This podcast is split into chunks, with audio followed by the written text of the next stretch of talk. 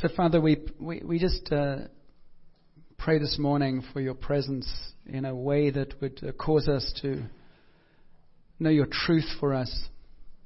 Come, Holy Spirit, among us, settle us down. I want to start looking toward the cross as we um, facing the time in the year when we re- remember the happenings around Easter, and it's really cool to always be encouraged and to talk about God's love and God is in a good mood and God is good and all of those things are absolutely true. And uh, we're all on a journey of discovering what that means. And sometimes, you know, one of the hardest things we have to do in life is, is, is work out how we live life with a sense of joy even when things don't go well. And often our times of uh, declaring suffering or living in suffering is about how can we end this and uh, and sometimes we're saying, God, how can you make this happen? Or how can you let this happen? And people live under the lie that God causes suffering. I mean, God doesn't cause suffering. It's, it's impossible for us to be encouraged or strengthened by a God who we're always doubting because we don't know whether He's causing the thing that we're struggling with so we can learn a lesson. You follow me there? God doesn't do suffering because He doesn't have suffering in heaven. He doesn't cause sickness because He doesn't have sickness in heaven. He doesn't cause negative things because he doesn't have it in heaven. He doesn't give what he doesn't have, but he allows it. A very different thing. I've said this very often. You know, if you have children, you can either put them in a padded cell and protect them, or you have to give them freedom, and in that freedom, all kinds of things can happen, which are ugly. But that's just part of the life we live in a very broken world in this, in this passage about Gethsemane, Jesus is, is coming to the climax of his life on earth. Again, we start with Jesus all the time. If you want to know who God is, what God's character is, uh, look at Jesus.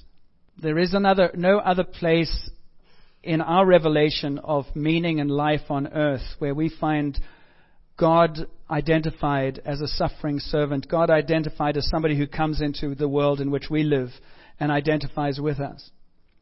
So it's really important for us to um, build friendship with Jesus and to read about who Jesus is and to discover who Jesus is because Jesus claimed that if you saw him and you know him, you will know the Father, which is a revelation in itself because to know God as Father is far more personal than any other faith in the world. There is no other place where God is revealed as caring for human beings. Every other faith talks about how human beings have to try and find acceptance before God. And they jump through these hoops or that hoops, do these rituals or that rituals. And there are many Christians who live like that too.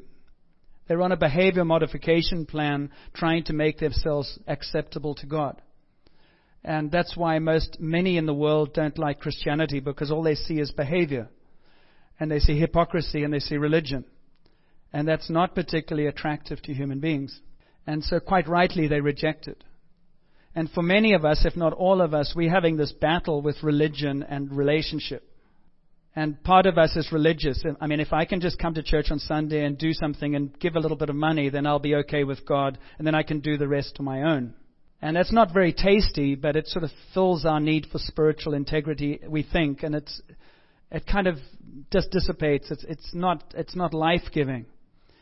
And so when Jesus, you know, Jesus was becoming, coming to that place where he was going to go to the cross, um, his disciples struggled as much as we would with the, with the idea that uh, he was going to die. And the, they struggled with the idea that this man who had revealed to them a life that they never dreamt was even possible, he had done works that they had never dreamt was possible. He had spoken in ways that they had never dreamt was possible. They had engaged with them in a manner where love had been revealed like they had never seen it before. Their hearts burned within them. They came alive, and now he was saying he was dying. And there are times where you think one of the lies is follow Jesus and you'll live a perfect life. That's one of the, that's one of the deceptions sometimes of altar calls. Come to Jesus and you'll no, have, never have any more problems. It's a lie from hell. Come to Jesus and you'll have one who comes with you through problems. Come to Jesus and you will find support. You will find hope and healing. But you will not be protected from everything negative that happens. So there are only two ways to live. You live life in this world with all the screwed, screwed upness of this world on your own, making the best, or you live life in the screwed up world with one who knows how to handle it. His name is Jesus. And so what I love about the scriptures is that it often reflects and describes what life is really like. It has all the complexities of life in, involved in it. It's not just a one size fits all and it's not just a, a quick fix. So, so, these disciples, they've, they've just before the passage on Gethsemane, they've had the, the supper with Jesus where he's broken bread with them and he said, one of you will betray me. And in a typically human fashion, they all look wide eyed and innocent and say, well, not me. And then imagine Jesus' own, you know, Judas gets a bad rap and everybody goes, oh, Judas, you Judas. And he's got that nickname now of a betrayer. But um, I'm sure if Judas stood up here, we would empathize with him. Where he just wrestled with how does this work? And his allegiance to the temple and his old way of doing things, that eventually he doesn't know who to choose.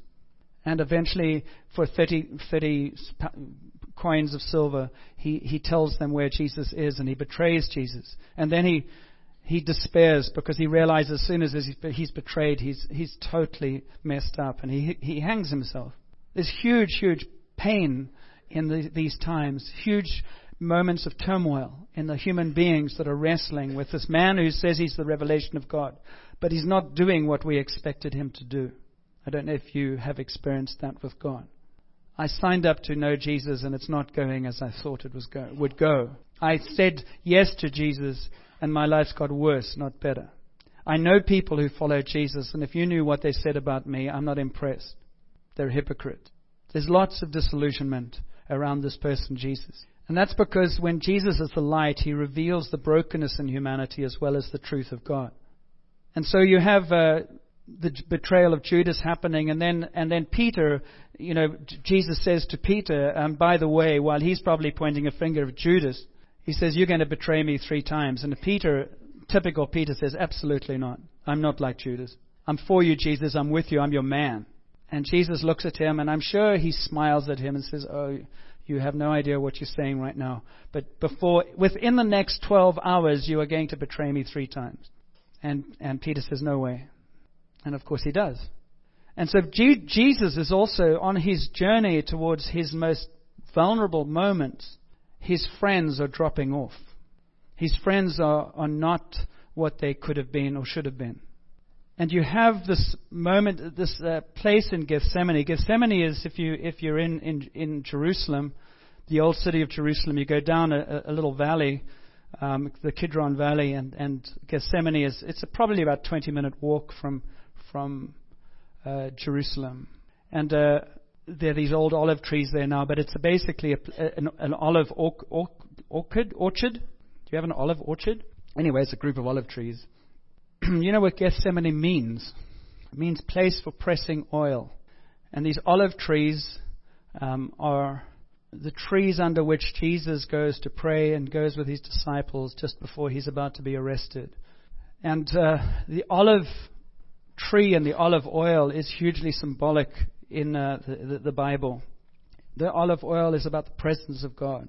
I'll just read you a few things. In, in Jacob's dream in Genesis 28, when Jacob was wrestling with an angel, uh, he saw that the ladder going with the angels going up and down, and he woke and he said, "Surely God is in this place," and I did not realize it. And he made an altar and he poured oil on it uh, to, as a commemoration of his experience of the presence of God in a place that was most surprising to him. Uh, oil was used for anointing priests and kings. It was also used to bring light to the tabernacle to the, in, in the wilderness. And you know how olive oil is produced? It's produced under pressure. You crush the olive and the oil comes out like wine with grapes. And there's massive symbolism in this. Because what you have with Jesus, Jesus went with his disciples to a place called Gethsemane. He said to them, Sit here while I go over there and pray. And he took Peter and the two sons of Zebedee along with him. So he took Peter, James, and John. He's, pay attention to that. He took Peter. He didn't say, Peter, you're going to betray me. I'm not taking you. I know what's in you. I know you, you're sincere, but you you don't realize how weak you really are. It's encouraging. He took Peter and James and John with him. And he began to be sorrowful and troubled. And then he said to them, My soul is overwhelmed with sorrow to the point of death. Stay here and keep watch with me. I need you now to watch with me. Going a little further, he fell with his face to the ground and prayed, My Father, if it is possible, may this cup be taken from me. Yet not as I will, but as you will. He's in agony. Um, this is not just a spiritual exercise that's um, superficial. It's Jesus, the human man, versus Jesus, the spirit. And the human man wants to get married and have children and doesn't want to be the savior of the world, does not want to die on the cross for everyone. If, if that's not true, then he can't identify with you and me. And so he says, the spirit is willing, but the flesh is weak. And he's not just saying, I've got it licked. He's got, I'm struggling right now. And he comes back to his disciples. He returned to his disciples and found them sleeping. Couldn't you men keep watch with me for one hour? He asked Peter. Interestingly, he looks at Peter again. Watch and pray so that you will not fall into temptation. The spirit is willing, but the flesh is weak. And he went away a second time and prayed, My Father, if it is not possible for this cup to be taken away unless I drink it, may your will be done. And when he came back, he found them sleeping. He doesn't even bother to actually in, in, intervene at this point because their eyes were heavy. So he left them and went away once more and prayed the third time, saying the same thing, which is, My Father, if it is not possible for this cup to be taken away unless I drink it, may your will be done. And then he returned to them, to the disciples, and said to them, Are you still sleeping and resting? Look, the hour has come. The Son of Man is delivered into the hands of sinners. Rise, let us go. Here comes my betrayer. Jesus would have known what was going to uh, happen to him. In Isaiah 53, there are many prophecies, and he only had the Old Testament, but he had probably memorized this. Chapter 53, he grew up before him like a tender shoot and like a root out of dry ground. He had no beauty or majesty to attract us to him nothing in his appearance that we would desire him. He was despised and rejected by mankind, a man of suffering and familiar with pain. Like one from whom people hide their faces, he was despised, and we held him in low esteem. Surely he took our pain and bore our suffering, yet we considered him punished by God, stricken by him and afflicted. But he was pierced for our transgressions, he was crushed for our iniquities. The punishment that brought us peace was on him, and by his wounds we are healed. We all like sheep have gone astray, and each of us has turned to our own way, and the Lord has laid on him the iniquity of us all. He was oppressed and afflicted, yet he did not open his mouth. He was led like a lamb to the slaughter, and as a sheep before its shearers is silent, so he did not open his mouth. Verse 10 It was the Lord's will to crush him and cause him to suffer, and, through the Lord, and though the Lord makes his life an offering for sin, he will see his offspring and prolong his days, and the will of the Lord will prosper in his hand. After he has suffered, he will suffer the light of life and be satisfied. Jesus would have had an idea of what was lying ahead of him. But as a human being, he didn't want to go that way. Everything of God's Spirit has to be manifest through the physical. What's happening in this garden is the battle between the flesh and the spirit.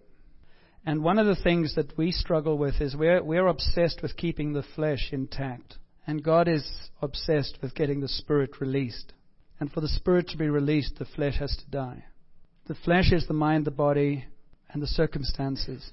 The spirit is the essence of life. Jesus was manifesting how that tension takes place and how eventually he comes to that place where he lays down his life and says, Now we're going to go. You've been sleeping. I've been wrestling. I've been wrestling because I'm going to go to a cross so that you can actually receive all that I have in me. And the point of the olive grove is if you're going to get oil, the fruit has to be crushed. And if the fruit says, I do not want to lose my identity, there will be no oil.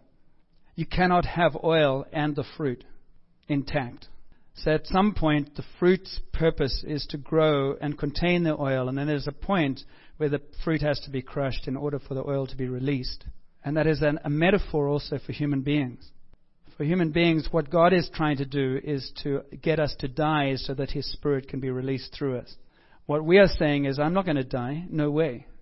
And so we become very diminished in our ability to know the presence of God. Why Bethel Church is making such an impact is because it's like going to a wine press. It's a place where there's a, a the mandate is how do we actually grow in the Spirit? How do we actually grow in in appropriating all that God has for us by His Spirit. You can't cohabit. You can't, you can't do everything you want to do and also know what God wants to do. Are you following me? And so the whole meaning of Easter is about God who comes into this world and lays down His life at the prime of His life so that others who've never known life might, might have it. And so all of us here have very limited This is not a negative, it's just an observation that I think you'll agree with. Have a very limited understanding of what it means for us to be a people filled with the Spirit of God. And we spend a lot of time trying to massage and look after the flesh when God's saying, just let it die. And you go, how do you let it die? You make choices one by one by one so that the Spirit or the oil can be released. Because everything that actually is life is in the oil, it's not in the fruit. And so one of the things we have, you know, here you have a circumstance. And we spend a lot of time wrestling and seeing our circumstances as the measure of how God is in our lives. If this changes, then, then I will feel better. We look at our, for our circumstances to give us credibility. We look for our circumstances to change. We get angry with God because our circumstances aren't what we want them to be. And if we fight our circumstances so that our flesh, you know, your flesh says, I want a husband, I want a wife, I want this, I want that. Our flesh says, I, it says everything. If you get more educated, if you weren't so educated, if you get a job, they're very real things. They're not something that aren't real. It's just that that's not where the life is. And it's hard for us to believe that there's life beyond the circumstance. But what Jesus is doing with his disciples is he's beginning to show them again and again that the essence of life is found in relationship with his Father. And as relationship with his Father becomes real, the circum- you actually begin to change your circumstances. So Jesus in that Garden of Gethsemane is struggling, the disciples are sleeping. But when Jesus gets up and says, My betrayer comes, what happens? They, they come and, and, and they try and arrest him, and he stands there with great authority and says, um, here I am. What do you want to do with me? Peter still is hyper, and he cuts off somebody's ear. And Jesus heals the ear straight away. He just says, No, that's not the way we're doing it. And he's, the oil is flowing from Jesus, which is um, the grace of God is upon him and the courage of God is upon him to face his persecution. But all along the way, there are moments when he's revealing, This is not fun for me. You see, if we spiritualize it too much, we lose the contact that he has for us. And so this is there's a struggle. So what's the point of this morning? It's so how is it how are you bearing with suffering? And what is suffering? Because you're always going to have it. You and I are always going to have it. Life is never going to be fair. There's always you don't I've said this a thousand times. You don't deserve the good times and you don't deserve the bad times. It's life. And there's a point where you start entering into that suffering by saying, Father, what are you teaching me in this moment? I love the way Graham Cooke puts it. What are you teaching me in this moment? Well, who can you be for me today that you couldn't be for me at any other time? And one of the things we will that will help us grow is to begin to embrace our suffering, which means I stand in the midst of it and find God in the midst of it rather than avoid it. And I think Jesus got through his suffering with a, a, number of things. I think the first one was when he was in that place in Gethsemane, he wasn't talking to the olive trees. He wasn't praying to the spirit of the olives, he was praying to his Father. And the thing that enabled Jesus to stand in the midst of his suffering was that he knew that he was in the hands of one who was bigger than he was at that moment, and that was his Father. It is pretty useless just believing in God without a relationship with Jesus. Believing in God is superstition. It doesn't comfort, it doesn't help. It's very, very distant. Believing in God when Jesus is your friend begins to strengthen you on the inside where, where I begin to realize that, you see, if you don't follow Jesus and you don't know God, your picture of life is that you're at the center and it's all got to make sense around you. When you allow God to be the center of the universe, I'm part of this world and I'm part of a very broken universe and I'm part of a, a universe that doesn't always make sense, but I trust God for the parts that don't make sense because I trust His faithfulness. And when things don't seem fair and when things don't seem kind, I come back to Jesus and I, and I step beside him and I go, But you're here with me. You are good and you are kind. So help me be good and kind in this place. See, Christianity is not appealing in our world because it has so little power. But when people are filled with the oil of kindness and the oil of the presence of God, they manifest in circumstances that crush other people a light that will actually cap- captivate others. People are tired of hearing words from the mouths of Christians. They need to see hearts that are open, lives that are laid down. It's useless if you come to church, but church doesn't come into you. And that's why worship is important. That's why emotions are important. That's why your heart is important. Your heart is the place the oil flows into. So before you can actually give anything, you have to receive it. And Jesus through his life was showing us how to do that. So he had he he he trusted. He read the scriptures. He knew them well. He knew that he was there for a mission. He had a purpose in life. His his suffering was not for nothing. He knew he was doing this for a greater cause. I don't think he necessarily had all the details in his human form. But he was laying down his life and he trusted his Father with that. And God's going to ask you to do the same. We live in a very self centered world. We live in a world where I'm not going to lay down my life for anybody because it's all about me. But if you want to come alive, start worrying about other people. Start actually being a servant. Start actually saying, How can I serve? And you will actually find that the very thing you were looking for comes behind that. The more you want something, you want peace, you want joy, you want life, don't look for it in human beings. You'll never find it. And if you do, it won't last. You will find it in the company of people, but the essence of it you will only find in relationship with Jesus. And so you learn. So Jesus, he walked with his Father. He also walked with friends. Even though his friends fell asleep, they were better than nothing. His friends failed him, but he was a faithful friend. So even though his friends failed him, he came back to them again. He came back to them in the garden. In his resurrection, he came back to them. And he said, I am a friend the like of which you have never seen before. I will never leave you or abandon you. Now, God the Father had imprinted that into Jesus. Jesus knew that. And so there's something powerful about being able to stand uh, in the midst of suffering and go, But God, I know that you are faithful. I know that you are good, and I know that you are here. But you will never find life without crushing. The reason God allows suffering and the reason God allows suffering to human beings is that human beings without suffering are very arrogant. Human beings without suffering become very opinionated very quickly about who they are, who they think they are, and what they think is owed to them. The fallen spirit in human beings has a huge ego, and it wants to be Lord. And suffering is one of those places where eventually you come to the place of say, I give up. It's not because God's causing it, it's just because it's the way it is. And so suffering can be redemptive. But God is a friend, and Jesus had friends around him who he went back to. There was a phrase that was used by a talker in Bethel that really got my attention, and also some of the others, because they mentioned it a couple of times. Failure is never final when there's a father. Failure is never final when there's a father. And that means that, you know, the disciples failed Jesus, but because of the Father and the love of Jesus, failure is never, is never where you're left with.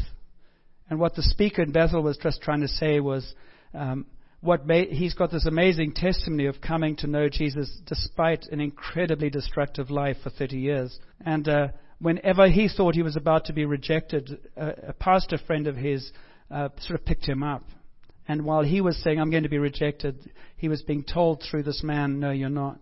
And ultimately, if we're going to know the love of Jesus, we have to experience that through other people. There's no way that you find the reality of Jesus and the reality of his love merely between you and God. It has to be expressed and has to be received through the company you keep. What's encouraging about this? Jesus had a father, he had, a, he had friends, and I think he also had a future. In Hebrews, you read, uh, For the glory set before him, he endured the cross. And I think there's an element of learning uh, as you follow Jesus, as you a disciple of Jesus, is that as we follow Him, so He challenges us, and we are challenged more and more. And we are challenged in good ways. It's a bit like um, if you're going to become an Olympic athlete, you start off here, and it's. I'm, well, I remember going to the army, and you start off and think, oh well, this isn't so bad. They're quite nice to us here. That's only the first two days. That's the honeymoon period. And then the sort of gloves come off and it gets worse and worse. And there's an element where that's true following God as well, getting to know God. There's a point where for, the, for what you, what's set before you, you endure. So, for instance, if you're training, your training will get more and more intense. And, and, and you know, why do you have sports psychologists? Why do you have coaches? Because on my own, I'll give up. On my own, this is too hard. I'm not getting up at 5 in the morning to train. How, how, how are you guys doing with discipline? It's, it's our human nature to slack off. It's our human nature to not do something. Or those of us who are particular personalities, you know, are driven and we do that, but there's other things that you won't do. But we need, we need help. And, and as you follow, as you get to know God, He's going to actually begin to challenge you, press you through your circumstances, because He's actually trying to get the oil out of you, or oil into you as well. There's only really one thought in today's message, which is Jesus manifests to us what suffering looks like, but also what hope looks like and courage looks like. And I'd encourage you to, to not be trying to escape your circumstances, but allow God to meet you in the midst of them. I encourage you to spend time getting to know God through Jesus as a father. There is a hu- I remember when I had wandered around for seven years angry at God, and I remember beginning to change, and that beginning to change. And I remember beginning to start sensing God's love for me again. And it was like, it was like oil falling over me. It was like something that I had thought I would never see again beginning to come into my spirit. It made me cry. It was His love beginning to say, John, I haven't left you. I haven't forgotten you. I haven't abandoned you. No matter how you've talked to me, and no matter your attitude to me, and no matter what you've done, I haven't forgotten you. And that was incredibly, it was like oil on wounds. So, how does God want to meet you this morning? How does God want to encourage you this morning? Um, let's stand and ask Him, shall we? Because what we've seen in Jesus through in the Garden of Gethsemane is a God who cares, who suffers, who enters in to our suffering. And as we heard from um, Reg's picture, um, God also says, if you actually engage with me, I will break down those things that you think are unbreakable, and I will reduce them to dust and blow them away with my spirit. So, in the words of my mentor, Graham Cooke, God wants to kill you. Let the flesh die. Think of yourself as an olive, and there's a point at that olive where, for that olive to have meaning, it has to be crushed. Circumstances, some will, will release oil, some will be part of the crushing. That's not caused by God, but Father, I pray for each one of us this morning that you will remind us again of your extraordinary love, that you're extraordinarily faithful, and that whatever our circumstance or whatever the longings are in us that haven't been met yet, we will not conclude that you do not hear or you do not care. And we thank you for your forgiveness. We thank you that even when we fall asleep, you come to us. And we thank you that because you have gone through Gethsemane and because you have gone to the cross, there's hope for us and that the power that is, was in you in Gethsemane to endure the cross is the power that is released to us now to live life to its fullness no matter what our circumstance. So if you're feeling really weak this morning, Jesus is present for you. He's not disappointed. He says, I'm here for you to be strength. If you're feeling really discouraged this morning, Jesus is here to remind you that Gethsemane was not the end of the story. It was on the road to the end of the story, which was the resurrection. So, Father, I speak hope into people who are discouraged. Hope in the name of Jesus.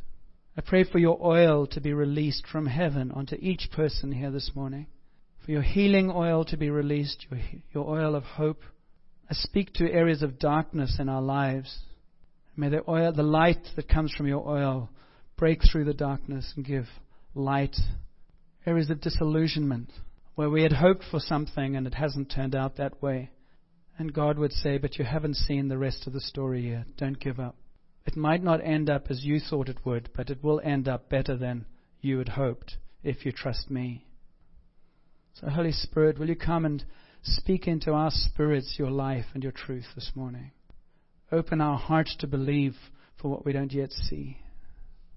And may those circumstances and situations that are crushing us right now, may we anticipate even now that you are going to use them for good, even though they were intended for evil. I speak that in the name of Jesus. Release of hope for good, for that which we are seeing now as being the evil that we can't escape. We break that in the name of Jesus. So just receive the love of the Father for you because Jesus went into that garden for you and for me. And we're going to share the, uh, the breaking of bread. And bread is made by crushing grain. This whole meal is about being crushed in order to be freed. The bread is released through the crushing of grain, the wine is released through the crushing of grapes. And we have a promise in the scriptures that says, You will not be crushed beyond your ability to endure. So receive from the Lord Jesus this morning His presence, His love, His Spirit.